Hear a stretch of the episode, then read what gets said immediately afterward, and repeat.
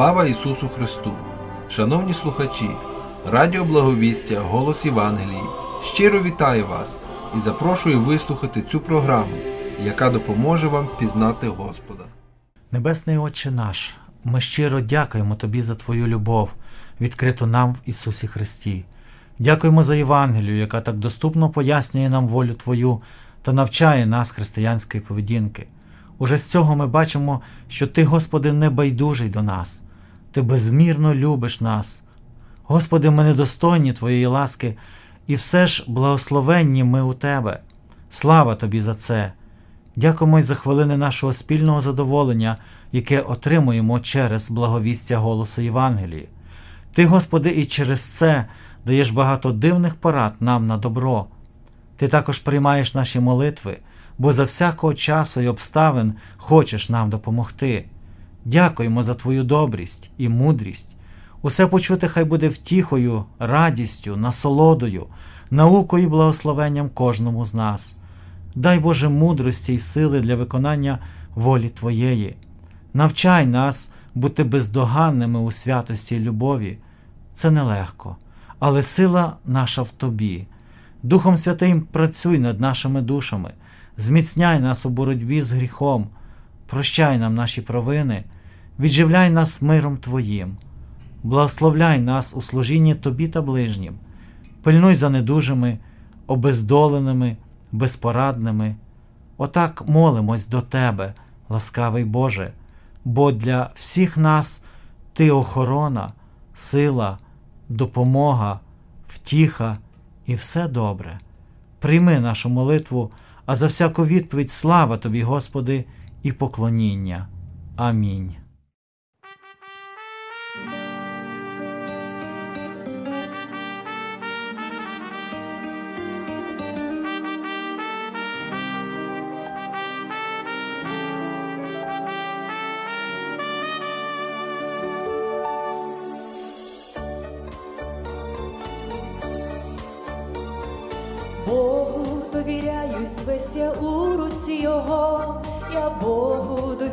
Довіряю, цар для серця він мого, йому довірю всі я миті дня, йому довірю все своє життя, довірюсь Господу, довірюсь Господу, довірюсь Господу, довірюсь Господу,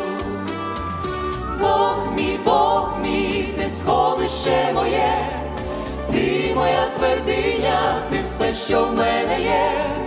Бог мій, Бог мій, покров душі мої, довірюсь я Господу, царю царів. Бог мій, Бог мій, ти сховище моє, ти моя твердиня, ти все, що в мене є. Бог мій, Бог мій, покров душі мої, довірюсь я Господу, царю царів.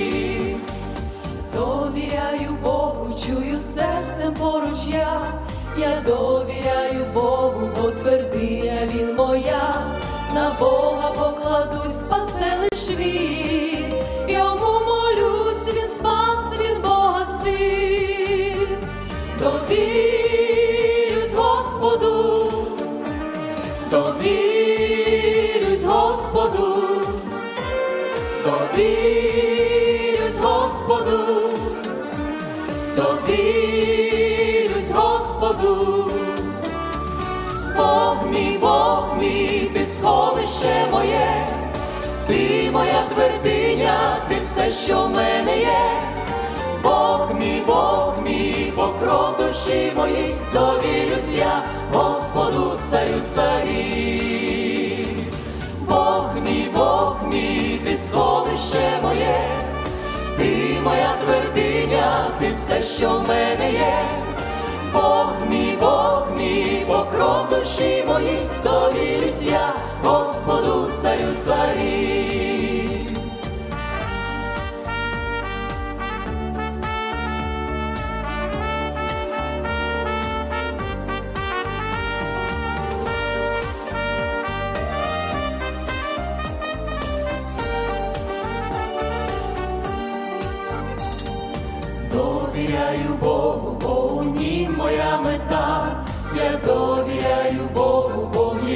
Істина свята, довірю все йому, він небо путь, завжди затишно з ним життя в нім суть, довірюсь Господу, довірюсь Господу, довірюсь Господу,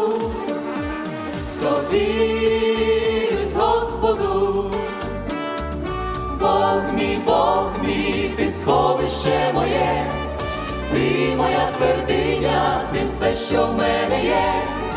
Бог мій, Бог мій, покров душі мої, довірюсь я Господу царю царів. Бог мій, Бог мій, ти сховище моє, ти моя твердиня, ти все, що в мене є. Бог мій, Бог мій, покров душі мої, довірюсь я Господу царю царів. Жити це не просто існувати без надії, віри і любові. Жити це себе перемагати, підкоряючи вершини нові, це долати ворога спокуси, зберігати душу від падіння і з живою вірою в Ісуса сповіщати іншим про спасіння. Нам життя дароване для того, щоб горіти, але не згорати. Серед світу грішного і злого людям шлях до неба прокладати, щоб до ближніх ми були готові проявляти завжди розуміння і нетлінну іскорку любові пронести крізь бурі і гоніння. Не шукайте легшої дороги. До вершини сяючого неба через гори труднощів, тривоги перейти не раз вам буде треба. Але знайте, друзі, Саме в цьому, в сірих буднях, смутку і тривозі, не в достатку нашому земному, наше щастя саме в перемозі. І тому з надією на Бога так життя потрібно нам прожити, щоб як ця закінчиться дорога, нам би вже не довелось жаліти.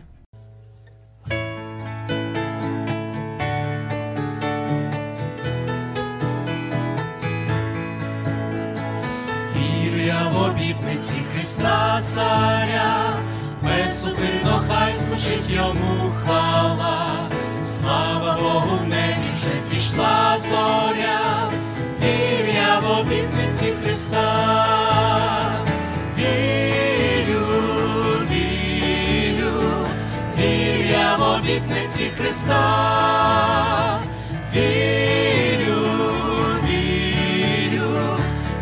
я в обітниці Христа, вірю я в обітниці йому хвала, не боюся буйних бурь гріха і зла, щоб зі мною милість Божа лиш була, вірю я в обітниці Христа, вірю, вірю, вірю в обітниці Христа,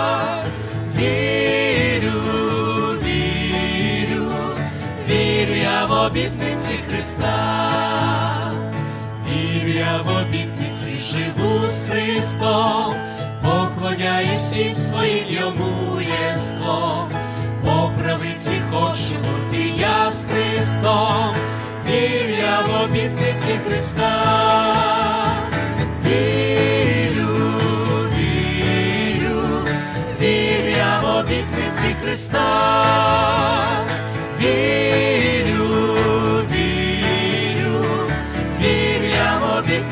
Христа, вірю в обітниці, в я кріплюсь, благодаттю Божою я веселюсь.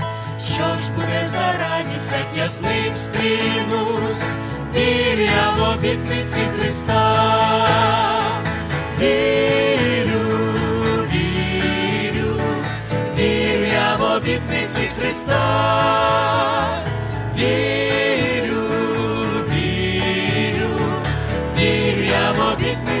Христа, вірю, вірю, вірю я в обітниці Христа, вірю, вірю, вірю я в обітниці Христа. Вітаю вас, дорогі радіослухачі. Чи чули ви колись такий термін аполегетика? Це такий термін, який часто можна побачити на списку курсів, які треба взяти для того, щоб закінчити семінарію. В загальному це слово означає систематичні аргументи для захисту та виправдання ідеї або доктрини. В християнському світі або християнська апологетика заключається в захисті та проголошенні істини. Це важливо для нас сьогодні, тому що ми живемо в світі або культурі, які називають постмодернізм. І це є рух кінця ХХ століття, що характеризується широким скептицизмом, суб'єктивізмом або релятивізмом. Головна ідея в тому, що нема однієї конкретної істини або правди. Кожен має можливість вірити або ставити під сумнів будь-що. Сам термін цікавий постмодернізм. Коли ми використовуємо слово модерний, це щось сучасне або в стилі, але живемо в культурі, що себе назвала постмодерна. І тому зараз віра є цікавою темою, оскільки людям, які скептично ставляться до життя, віра важко дається. Щоб мати віру, потрібно справді відштовхнути певні сумніви і повірити в те, в чому вони на перший погляд не впевнені. Давайте згадаємо історію Єви та першого гріха. Диявол застосував дуже цікаву тактику, коли підійшов до неї. Він вселив почуття скептицизму щодо Божого Слова. Якщо ми прочитаємо буття 3.1, ми зможемо побачити цитату того, що Змій каже: Чи Бог наказав? Оригінальна тактика диявола для того, щоб відвернути людей від істини, заключається в тому, щоб поселити сумнів. Ми зустрічаємо цю тактику і в новому заповіті, коли диявол спокушує Ісуса Христа.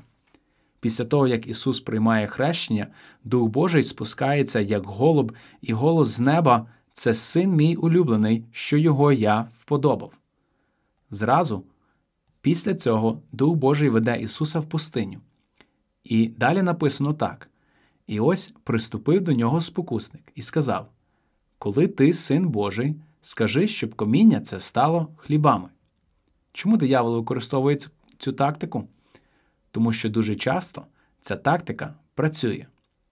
Незважаючи на те, що ця тактика диявола існує так довго, я думаю, що в якийсь момент кожен з нас падав саме по цій причині, а саме не довіряли Богові на 100%. Говорячи з власного досвіду, я знаю, що іноді легко стати скептичним до того, що говорить нам Біблія, особливо коли це є протилежним до того, що нам диктує суспільство. Насправді, диявол хоче, щоб ми ставили все, що каже Бог, під сумнів, а потім чуть-чуть перекручували те, що сказав Бог, і тоді виходить щось більш привабливе для нас, і тим самим ми так якби можемо бути одночасно в двох таборах. Тож сьогодні ми розглянемо деякі речі, у які часом важко повірити, хоча вони безпосередньо записані в Біблії. Отже, для початку дуже базове поняття, що Бог нас любить. Я усвідомлюю, що багато говориться про любов Божу, і іноді навіть вже дехто засуджує проповідників, які нагадують про цю любов.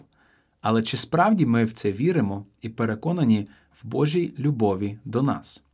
Я знаю, що почуття провини нас охоплює, коли ми робимо щось, що не відображає характер Ісуса і змушує думати, що Бог нас більше не любить. Однак давайте подивимося, що Бог говорить нам через Біблію. Римлян 5.8. А Бог доводить свою любов до нас тим, що Христос умер за нас, коли ми були ще грішниками. 1 Івана 4, 9 і 10. Любов Божа до нас з'явилася тим, що Бог Сина свого однородженого послав у світ, щоб ми через нього жили. Не в тому любов, що ми полюбили Бога, а що Він полюбив нас і послав свого Сина в благанням за наші гріхи. 1 Івана 4,19 Ми любимо Його, бо Він перше нас полюбив. Я думаю, що одне з перших, у чому диявол хоче, щоб ми сумнівались, це безумовна любов Божа. Причина, через яку нам легко поставити це під сумнів, полягає в тому, що нам самим дуже важко зрозуміти безумовну любов. Як ми можемо очікувати, що Бог любить, коли, хоча ми, і незважаючи на сильні старання, іноді не виявляємо цієї безумовної любові навіть до людей, які є найближчими до нас? Однак дозвольте запевнити вас, що Бог кращий за нас. Він постійно нагадує нам про свою любов і про те, що Він полюбив нас першим. Ви можете довіряти, що Бог вас любить, бо Він уже виконав усю роботу, коли ми ще були грішниками. Ніхто з нас не зробив щось таке, щоб заслужити те, що Бог запропонував нам. Деколи нам хочеться якось заслужити Божу любов або оправдати Божу любов, але по великому рахунку ми іноді собі приписуємо більше, ніж Богові. Одного разу маленька дівчинка, яка жила на озлісі, і одного дня пішла в ліс, думаючи, що вивчить усі темні таємниці лісу. Чим далі вона блукала, тим щільніше ставало, і в якийсь момент вона зрозуміла, що не знає, як вернутись додому. Коли почало смеркати, страх охопив її, і всі її крики та ридання лише втомлювали її, аж поки вона не заснула в лісі. Друзі, родина та волонтери старались знайти дівчинку, але після довгого часу в пошуках здались. Наступного ранку, коли її батько розпочав пошуку заново, він раптом побачив свою маленьку дівчинку, яка лежала на камені, і, називаючи її по імені, побіг якнайшвидше до неї. Вона зненацька прокинулась і скочила йому на руки. Окутавшись в його міцних обіймах, вона знову і знову повторювала: Тату, я знайшла тебе. Ситуація людей в стосунках з Богом схожа на цю дівчинку та її тата. Бог зробив усе. Ми лише отримали Його благодать, прийняли Його дар і жертву. Він знайшов нас. Отже, давайте зростати в нашій довірі до Бога. Давайте пам'ятатимо про Його любов і ніколи не будемо скептично ставитись до того, що Він полюбив нас першим. Ще одна істина, яку диявол хоче, щоб ми поставили під сумнів, полягає в тому, що Бог здатний використовувати наші слабкі сторони для своєї слави. Як правило, коли хтось вірує в Ісуса Христа, вони відчувають, що цей тягар гріха, який вони носили собою, знятий з плечей. Це чудовий момент, бо забраний сором, який ти так довго носив. Однак через деякий час помаленько приходять думки про те, що тягар гріха обмінявся на тягар провин. Ми починаємо відчувати, що ми одинокі. Звичайно, Бог багато працював на початку для того, щоб спасти мене, але зараз все залежить від моїх можливостей. Я повинен бути справді розумним, повинен бути ідеальним, я повинен якось змінити світ. Мені потрібно зробити так багато. Але я раз за разом зазнаю невдачі і поразки. Давайте читати Слово Боже. 1 Коринтян 1, 26. Дивіться, бо, браття, на ваших покликаних, що небагато хто мудрі за тілом, небагато хто сильні, небагато хто шляхетні. Але Бог вибрав немудре світу, щоб засоромити мудрих, і немічне світо Бог вибрав, щоб засоромити сильне, і простих світу, і погоджених, і незначних вибрав Бог, щоб значне знівечити, так, щоб не хвалилось перед Богом жадне тіло. А з нього ви в Христі Ісусі, що став нам мудрістю від Бога, праведністю ж і освяченням, і відкупленням, що було, як написано: хто хвалиться, нехай хвалиться Господом. Коли людина стає відродженою, її фокус повинен поступово змінюватись. Ідея полягає в тому, що ми починаємо бачити Бога і те, що Він може зробити через нас більше, ніж те, на що ми спроможні. Тактика диявола полягає в тому, щоб ще раз перекрутити Слово Боже і змінити його. Він хоче, щоб ми зосереджувались на собі та на наших слабостях. Людина іноді на, себе бере відповідальність за зміну світу, замість того, щоб дозволити Богу діяти через нас. Нам потрібно визнати, що ми недосконалі, що не дуже мудрі, могутні і шляхетні. Але це не повинно засмучувати нас, тому що Бог являється всім цим і більше, і Він здатний використовувати наші слабкі сторони і змінювати їх на наші сильні сторони, поки ми йому довіряємо. Дивлячись на книгу дії святих апостолів, ми бачимо, що, як правило, перша дія, яка потрібна для того, щоб Бог використовував нас для своєї слави, це молитва. В дії святих апостолів ми бачимо, як молиться Петро, Павло церква в Єрусалимі, Корнилій, церква в Антіохії, Павло та Сила і багато інших прикладів. Отож, давайте не будемо забувати, що Бог може використати і наші слабості для своєї слави, і не сумніватись в Його могутності, а молитись про те, щоб Він використав нас для своїх цілей. Останнє, на що я хотів звернути увагу сьогодні, і те, що диявол хоче поставити під сумнів, це спасіння. Ми можемо бути впевнені в нашому спасінні. Ефесян 3, 11 і 12. За відвічної постанови, яку Він учинив у Христі Ісусі Господі нашим, в якій маємо відвагу та доступ у надії через віру в нього. Також Римлян 10, 9. Бо коли ти устами своїми визнаватимеш Ісуса за Господа і будеш вірувати в своїм серці, що Бог воскресив Його з мертвих, то спасешся, бо серцем віруємо для праведності, а устами і сповідуємо для спасіння. Знову хочеться нагадати, що насправді все залежить від напрямку нашого зосередження. Людина може мати впевненість у своєму спасінні та, яка повірила в Ісуса Христа та визнала Його як Господа, і доки її увага зосереджується на Ісусі Христі, поки ми довіряємо тому, що Він вже зробив і продовжує робити в нашому житті, ми можемо бути сміливими і мужніми. Коли диявол починає прищеплювати скептицизм і сумнів у наших серцях, і коли ми починаємо переставати довіряти Божому Слову і помаленьку міняти свою зосередженість на себе, а не на нього, одне з перших, що починає відходити, це наша впевненість. Ми більше не можемо свідчити про нього, про Ісуса Христа з такою впевненістю, як колись. В наших молитвах не хватає віри. Ми починаємо бачити свої слабкі сторони і думати, що Бог не в силі використовувати нас. Ми починаємо ставити під сумнів любов Божу. Можливо, деякі з нас сьогодні продовжують боротися з сумнівами і дозволяють дияволу постійно задавати нам питання, чи справді Бог сказав. Чи справді Бог сказав, що Він безумовно любить тебе, навіть коли ти цього не заслуговуєш? Чи справді Бог сказав, що Він може працювати і прославлятись через нашу слабкість? Чи справді Бог сказав, що ти можеш бути сміливим і впевнено підходити до престолу благодаті? Відповідь коротка і мила так. Бог справді сказав усі ці речі. Я погоджуюсь, що все це звучить занадто добре, щоб бути правдою. Але хто я такий, щоб сумніватися в тому, що сказав Бог? Хто ми такі, щоб додавати або забирати написане? Те, що написано в Євангелії, насправді добра звістка.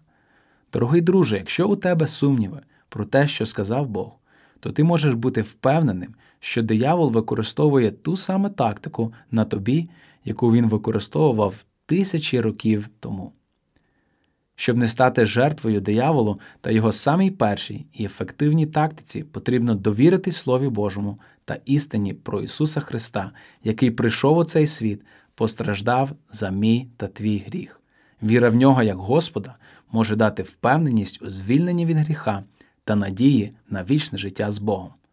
Заохочуємо кожного читати Біблію. Це Слово Боже. Воно повторює нам про істини Божі і також про те, що ми повинні робити. Але головне не те, що ми можемо робити, але те, що Він вже зробив, робить і буде продовжувати робити в нас і через нас. Амінь.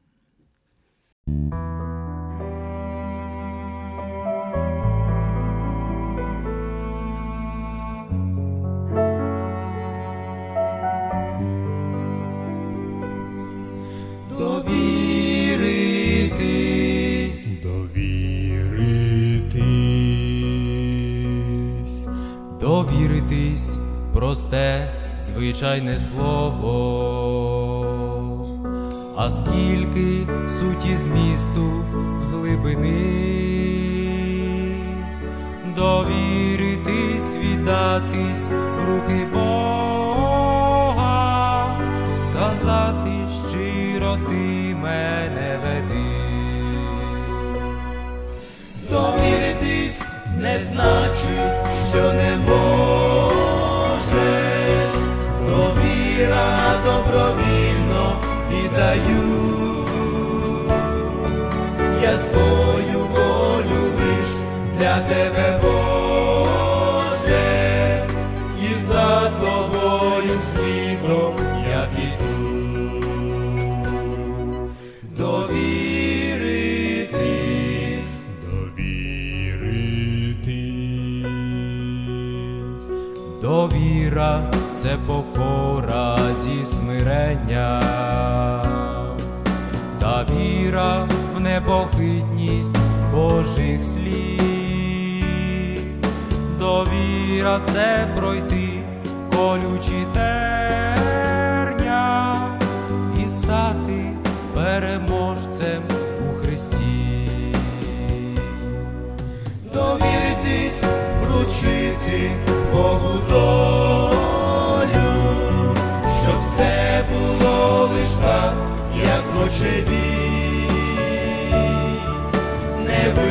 виправляти всіх призначить Божий, а зі смиренним серцем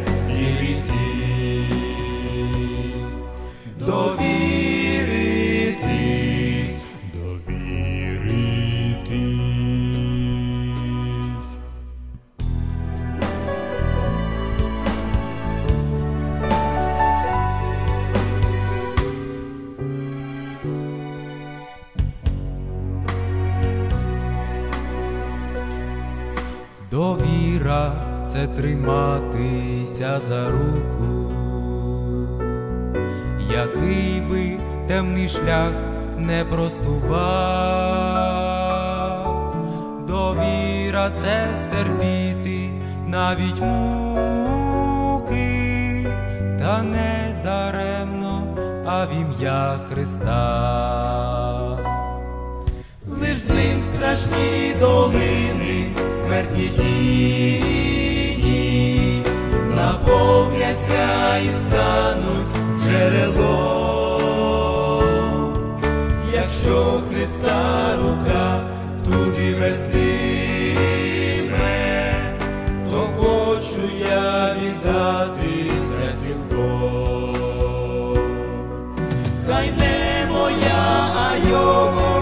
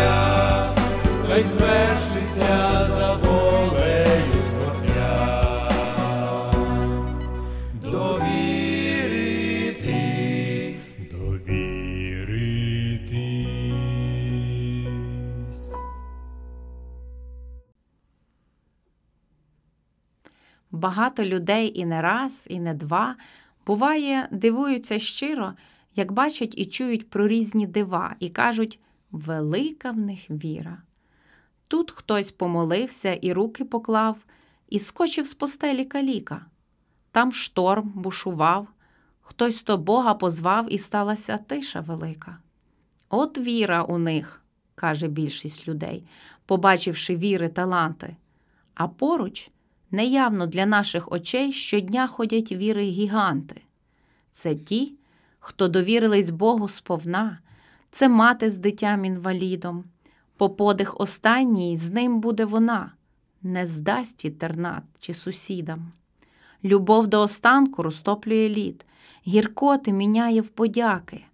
Це в вірі життя, це десятками літ цінніша любов за відзнаки.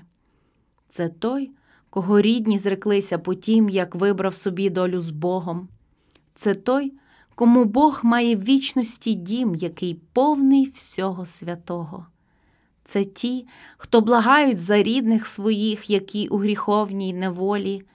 Помилуй їх, Боже, помилуй усіх, прости і введи в царство волі.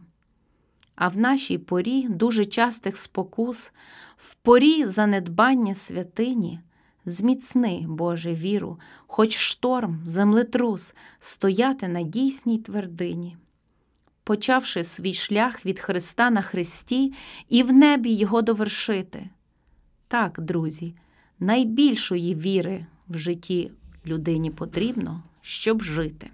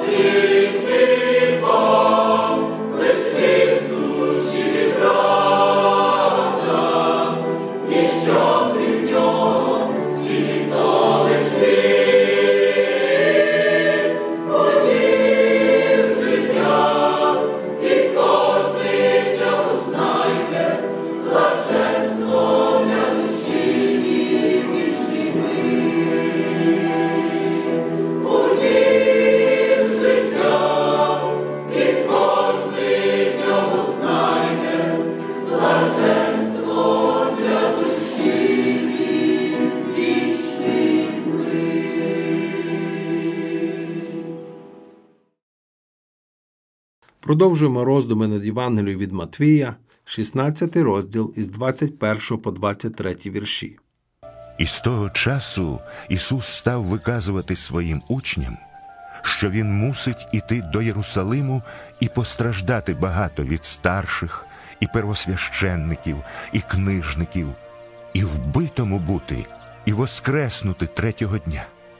І набік відвівши його, Петро став йому докоряти і казати. Змилуйся, Господи, такого тобі хай не буде. А він обернувся і промовив Петрові. Відступися від мене, сатано, ти спокуса мені, бо думаєш не про Боже, а про людське. На початку цього уривка ми бачимо, що Ісус починає відкривати своїм учням вражаючу істину про те, що наближається Його трагічна смерть на Христі. Уперше Він повідомляє їм, що йому потрібно йти в Єрусалим та багато постраждати, бути вбитим і третього дня воскреснути. Ісус прийшов на землю не царювати, а померти. Він перейшов не для того, щоб йому служили, а для того, щоб пролити свою кров, щоб стати жертвою і віддати життя як викуп за багатьох людей. Нам майже неможливо зрозуміти, наскільки дивними були ці слова для апостолів. Як і більшість юдеїв, вони не могли собі уявити страждаючого Месію. Вони не розуміли, що 53 розділ книги пророка Ісаї повинен виконатися буквально, що жертви закону вказували на смерть істинного агнця. Вони ні про що не думали, крім другого пришестя Месії у славі, яке відбудеться наприкінці віку. Їх настільки захоплював вінець Христа, що вони випустили з очей Його хрест. Правильне розуміння цього уривку допоможе нам винести з нього корисні уроки. По-перше, ми бачимо, що навіть справжні учні Христа можуть проявляти духовне невігластво. Найкраще підтвердження цієї істини поведінка апостола Петра, який намагався відмовити нашого Господа від страждань на Христі і смерті. Хай з тобою цього не станеться, говорив він. Навіть апостол Петро до кінця не розумів, для чого Христос прийшов на землю. Петро був сліпий і не бачив необхідності його смерті. Більше того, він робив усе можливе, щоб запобігти їй. Але ми знаємо, що апостол Петро був наверненою людиною, яка дійсно вірила у те, що Ісус є Месія. Його серце було праведним в очах Бога. Таким чином, не можна вважати віруючих непогрішними тільки тому, що вони віруючі. Не можна думати, що людина не має благодаті, тому що ця благодать майже не проявляється. Хтось із братів може мати особливі дари і бути яскравою зіркою в церкві Христа.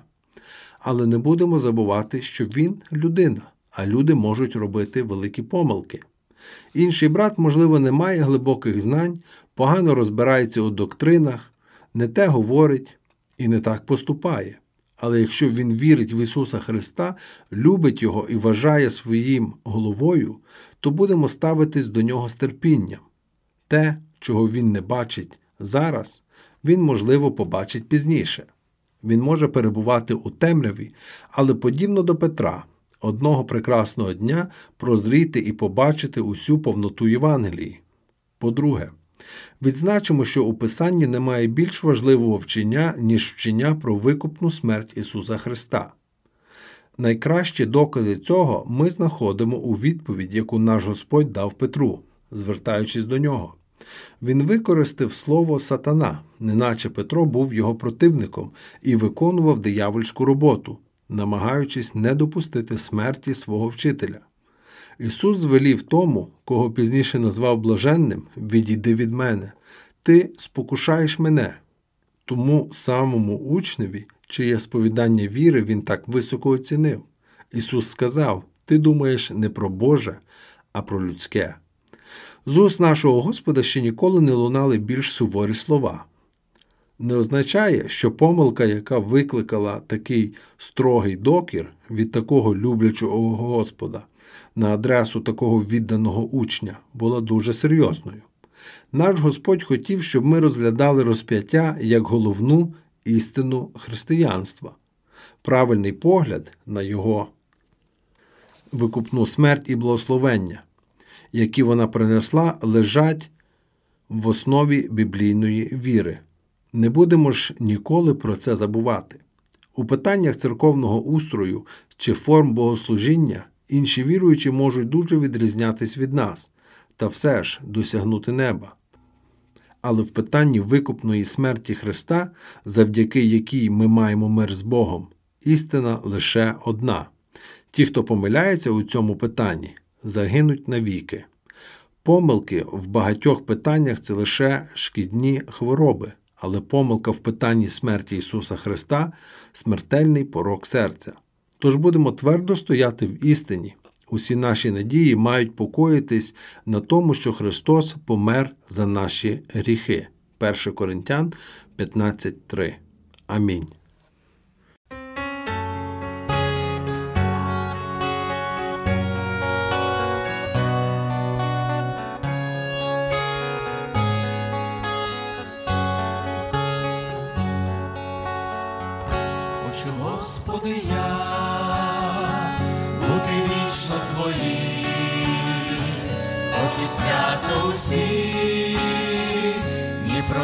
Свої, хочу я кожний день і нічної пори, Твоє ім'я хвали, про тебе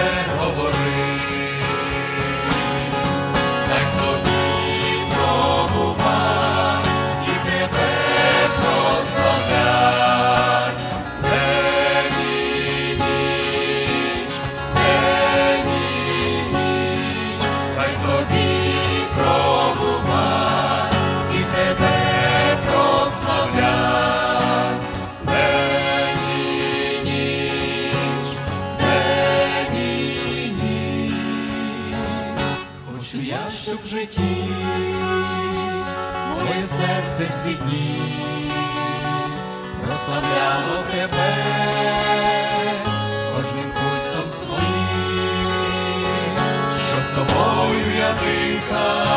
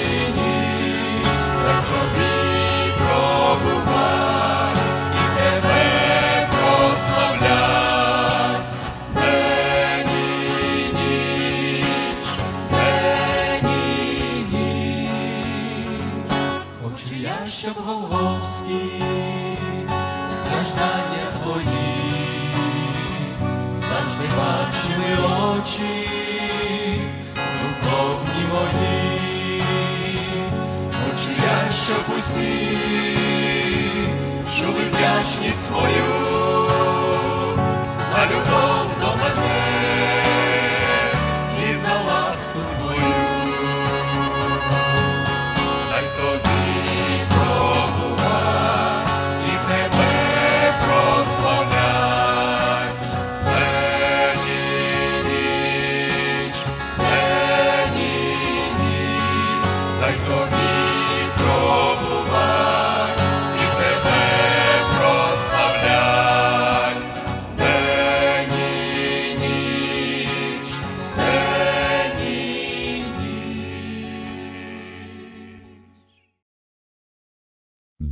послання святого апостола Павла до Коринтян, розділ 9. А про службу святим мені зайво писати до вас, бо відаю вашу охоту і нею хвалюся за вас, македонянам, що Ахая готова з минулого року, а ваша ревність заохотила багатьох. А я послав братів, щоб моя похвала щодо вас недаремно була в цім випадкові, але як казав, щоб були ви приготовані, щоб коли македоняни прийдуть зо мною та знайдуть, що ви не готові, щоб не осоромитись нам, не кажемо вам у ці речі. Отож я надумався, що треба вблагати братів, щоб пішли перше до вас та приготували заздалегідь оголошений ваш щедрий дар, щоб був він приготований як щедрий дар, а не річ примусова.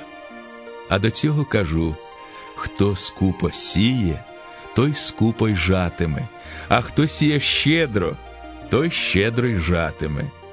Нехай кожен дає, як серце йому призволяє, не в смутку і не з примусу, бо Бог любить того, хто з радістю дає. А Бог має силу всякою благодаттю вас збагатити, щоб ви, мавши завжди в усьому всілякий достаток, збагачувалися всяким добрим учинком. Як написано, розсипав та вбогим роздав, Його справедливість триває навіки. А той, хто насіння дає сіячеві та хліб на поживу, нехай дасть і примножить ваше насіння, і нехай він зростить плоди праведності вашої, щоб усім ви збагачувались на всіляку щирість, яка через нас чинить Богові дяку. бо діло служіння цього не тільки виповнює недостачі святих, але й багатіє багатьма подяками Богові. Досвідченням цього служіння вони хвалять Бога за послуг Христовій Євангелії, що ви визнаєте її, та за щирість учасництва з ними й усіма. Вони за вас моляться і тужать по вас із-за дуже великої Божої благодаті на вас. Дяка Богові за невимовний дар Його.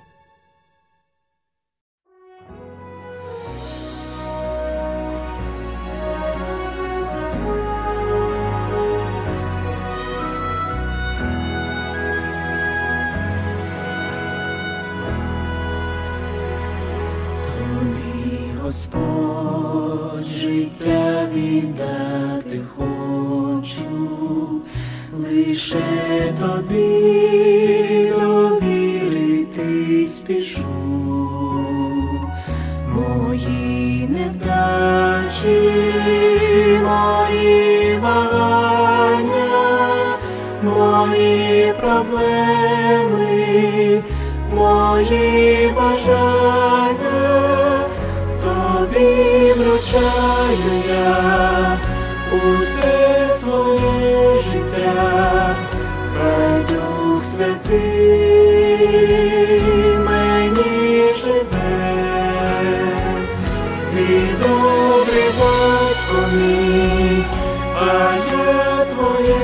дитя в своїх руках, тримай мене.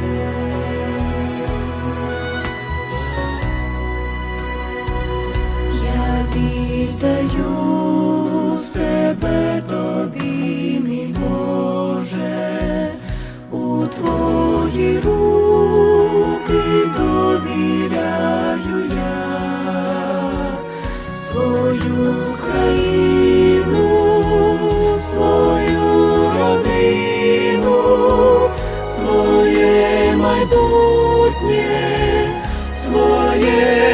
життя. Тобі вручаю я усе своє життя, хай Дух Святий мені живе, ти добрий батько мій, а я твоє дитя тримай мене, тобі вручаю я усе своє життя,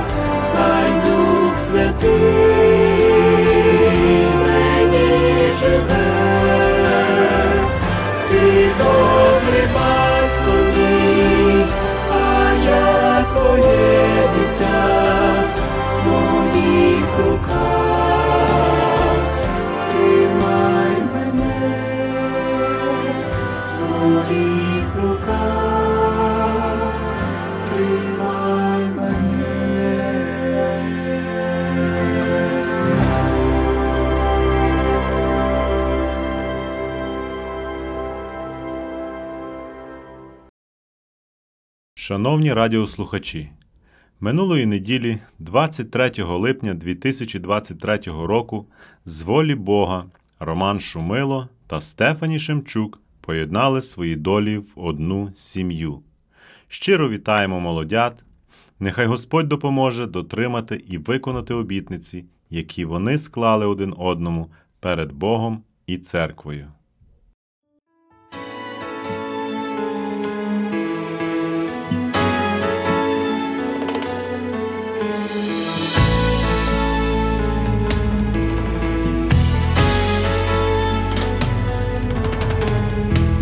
Сьогодні тобі обіцяю, єдиній людині, якій довіряю все своє життя. Буду я твоя, Мила ти для мене найкраще, тебе не залишу ніколи ні за що. бо сьогодні здійснилась мрія моя. І в радості, в смутку і журбі, рука моя в твоїй руці, хвилини нещастя і в радості дні, обіцяю завжди з тобою йти. Обіцяю завжди з тобою йти.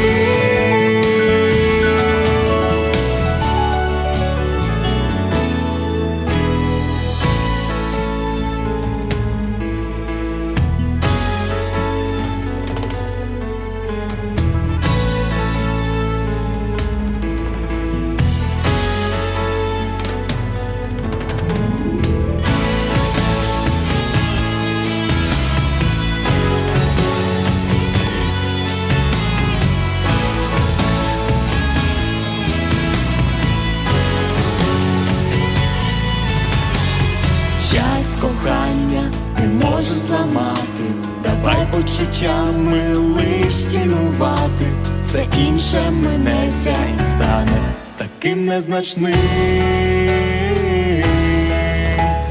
І усі майбутні дороги ми пройдемо тільки із Богом.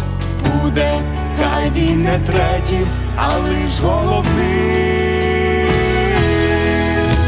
І в горі, і в радості, в смутку, журбі, рука моя в твоїй руці, нещастя і в радості дні, обіцяю завжди з тобою йти. І в горі, і в радості, в смутку, і журбі, рука моя в твоїй руці, хвилини нещастя і в радості дні, обіцяю завжди з тобою йти. Обіцяю завжди з тобою йти.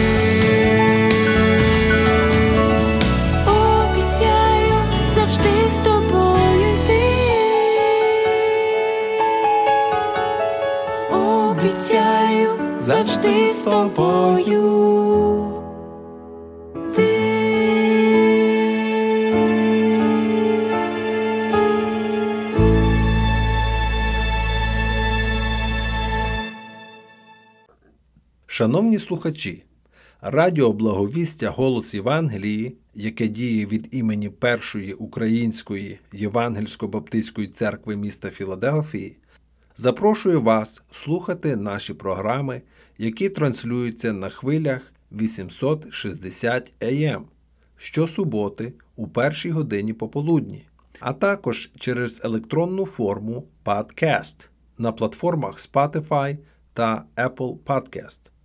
Ви можете їх знайти під назвою First Ukrainian Evangelical Baptist Church 1 ST UEBC. Запрошуємо вас на наші зібрання кожної неділі з 11 години ранку та 6 години вечора за адресою 9610 North East Avenue, Філадельфія, Пенсильванія, зип-код 19115. Також можете слідкувати за нами на сторінках Facebook та YouTube First Ukrainian Evangelical Baptist Church of Philadelphia. Благодать Господа нашого Ісуса нехай буде з вами.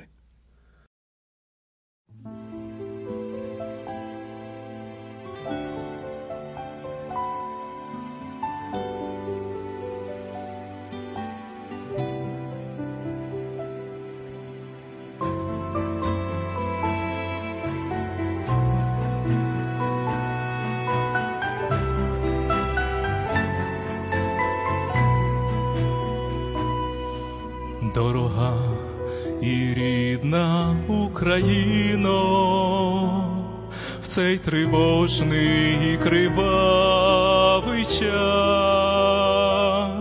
Я стою за тебе на колінах,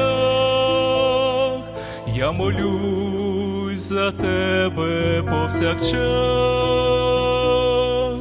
щастя хай повернеться в оселі, розквітне радісно земля, і пусті хай будуть підземелля, хай звучить над полем спів джмеля.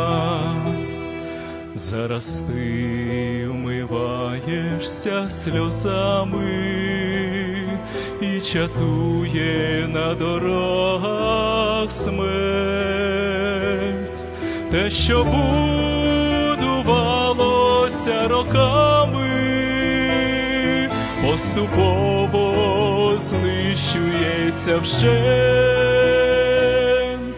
Щастя хай повернеться в оселі, хай розквітне радісно земля, і пусті хай будуть підземелля, хай звучить над полем спів джмеля. Дорога і рідна Україно, ми молимось за тебе кожного дня, наше серце сильно болить, та ми віримо, що Господь може зупинити це зло і дарувати мир для тебе, Україно.